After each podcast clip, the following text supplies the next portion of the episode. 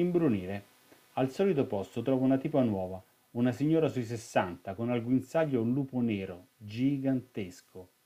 Io mi blocco subito. Ciccio squittisce un quack.